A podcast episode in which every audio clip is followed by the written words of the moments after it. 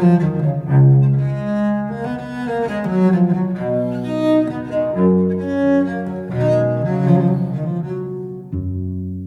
to Getting Through It, where we're here to help you get through it.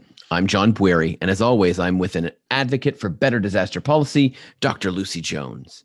When the ground shakes, thousands of people just like you turn to Dr. Jones for an explanation of what happened and that sense of calm that everything's going to be okay. Since she retired from federal service back in 2016, she's continued to be that voice in the aftermath of disaster, whether an earthquake, an ice storm, or during this pandemic. Through her nonprofit, the Dr. Lucy Jones Center, she's able to continue this work. Would you consider sponsoring it, including this podcast, for as little as $5 a month? Because with your support, she can continue to provide this service and support for you. It's simple. Just go to patreon.com and search Dr. Lucy Jones. That's P A T R E O N.com. And now let's get to it. In the last two weeks, large swaths of the US have received an extreme winter weather event, and we've seen it played out in two different ways. On one hand, we've seen parts of the Midwest and Southeast that were blasted with freezing temperatures and were affected only in the moment of the actual event. On the other hand, we have Texas, which, as of this recording, is still reeling from the lack of water, power, and basic necessities. Texas didn't get it worse than the other states. The circumstances we're seeing unfold is the choice made by state leaders. Well, any failure of a complex infrastructure system, like we've seen in Texas, has multiple factors that contribute to the failures.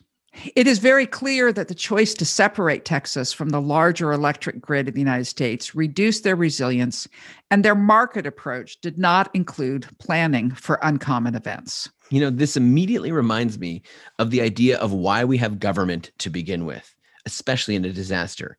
I don't know if you remember back in the 17th century, Lucy, John Locke, the philosopher, made sort of some sweeping statements about government and I think we've accepted one of the things he said early on, many hundreds of years ago, that the primary function of government is to protect people and property. But when it comes to disasters, this is harder.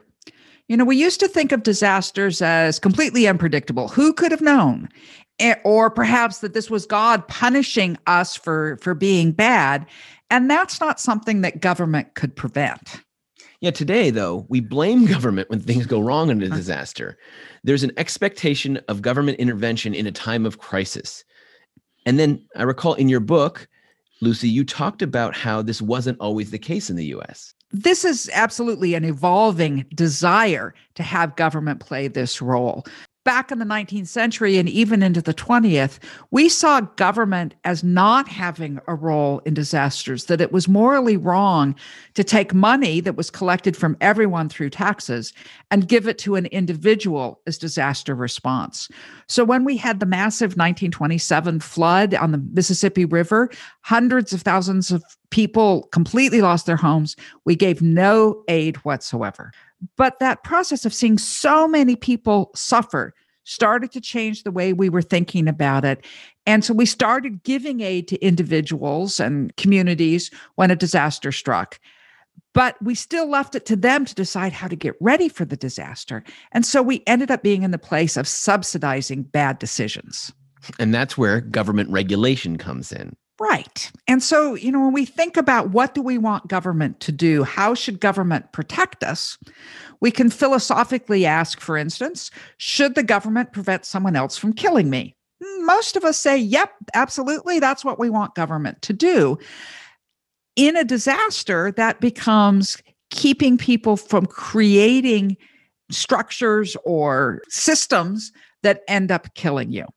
So a common approach to regulation around disasters is to say that you get to make whatever financial decisions, however ill advised they might be, but you can't kill someone in the process. So, for instance, we have building codes that are supposed to prevent your building from collapsing and killing someone who's in it, but allow you to create it in such a way that it's going to be a total financial loss when the disaster happens. So let's imagine for a moment that we're all in agreement that there, we want some level of regulation. What are the considerations as you see it that could lead to appropriate regulation to allow us to get through the next disaster, be it extreme weather, an earthquake, or even the next pandemic? I believe we need to start by recognizing that it is impossible to make something safe. We can make things safer, we can make them less safe.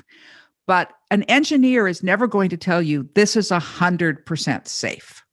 So, what we need to do is to decide what level of unlikelihood are we willing to go out to? Are we trying to deal with the type of earthquake that happens every decade? Yes. Are we willing to think about the earthquake that only happens once every few hundred thousand years? Probably not. We need to make that decision. How far out are we going to go? And we need to then use science to understand what that means. So, if we can't make everything 100% safe, you know, eliminate 100% of the risk, what can actually be done that makes the regulation worthwhile on the time scale that's worth considering? We need to decide what are our objectives. Currently, most regulation says we should minimize life loss, government's trying to keep people from killing you, and minimize short term expense. Some engineers and others in this realm are now suggesting we should minimize life loss, but then minimize total cost. Think about those other factors than just the damage to the building. What about tenants who lose their store? What about neighbors that can't use their building when yours is destroyed? What happens with neighborhood blight? Those sort of things. We also need to think about what we mean when we say prevent loss of life. Is that just during the event? That's the way we treat it now. And that is where we emotionally go. But there are risks to lives that happen because of the disruption to the economy. You know, there's just a new study that showed that the rate of suicides goes up in counties that have suffered a major disaster for the next three years. So I think we need to be a little more expansive of saying both what financial costs are we trying to prevent and what life loss we're trying to prevent. So, what do regular people who are listening, from scientists to business people, and just about anybody not in a government position that can actually change a policy right now, how can they take this information and use it so that we can actually do something, but we don't get overregulated? Well, I think it's important to to not be black and white. Don't just say I don't want government regulation. I'm pretty sure you want to not be murdered. Right. So we accept some level of government regulation, and we need to be more conscious about what it is that we want to see regulated. And, you know, think about it and discuss it with other people. If we could, as a community, hold our government accountable to give us what we want in times of crisis, but also recognize that if we want government to help us after the event, for the health of our society, we need to be doing something about preventing the losses in the first place. So, regulation doesn't have to be a bad word or a bad thing. In times of extreme events, which are happening more frequently in this age of climate change, as we're seeing in this moment, but also in the face of another pandemic potentially, the better regulated our key community functions are to manage that disaster, the better off we all are. As a community, we really have to weigh the costs and benefits and think on a longer timescale, perhaps, than just the days ahead of us, which unfortunately is where most of us are only able to look. This can be hard for many people. Thinking about the unknown taps right into our fears, Lucy, that you've always talked about. Well, right. We know that uncertainty always increases fear, and the future is by definition uncertain. You know, science can reduce, but not eliminate some of that uncertainty. Let's end on that note with science as our way forward. And until next time, I'm John Bwarie with Dr. Lucy Jones and you getting through it. Getting Through It is a production of the Dr. Lucy Jones Center for Science and Society. Visit us online to get past shows and become one of those key sponsors at patreon.com.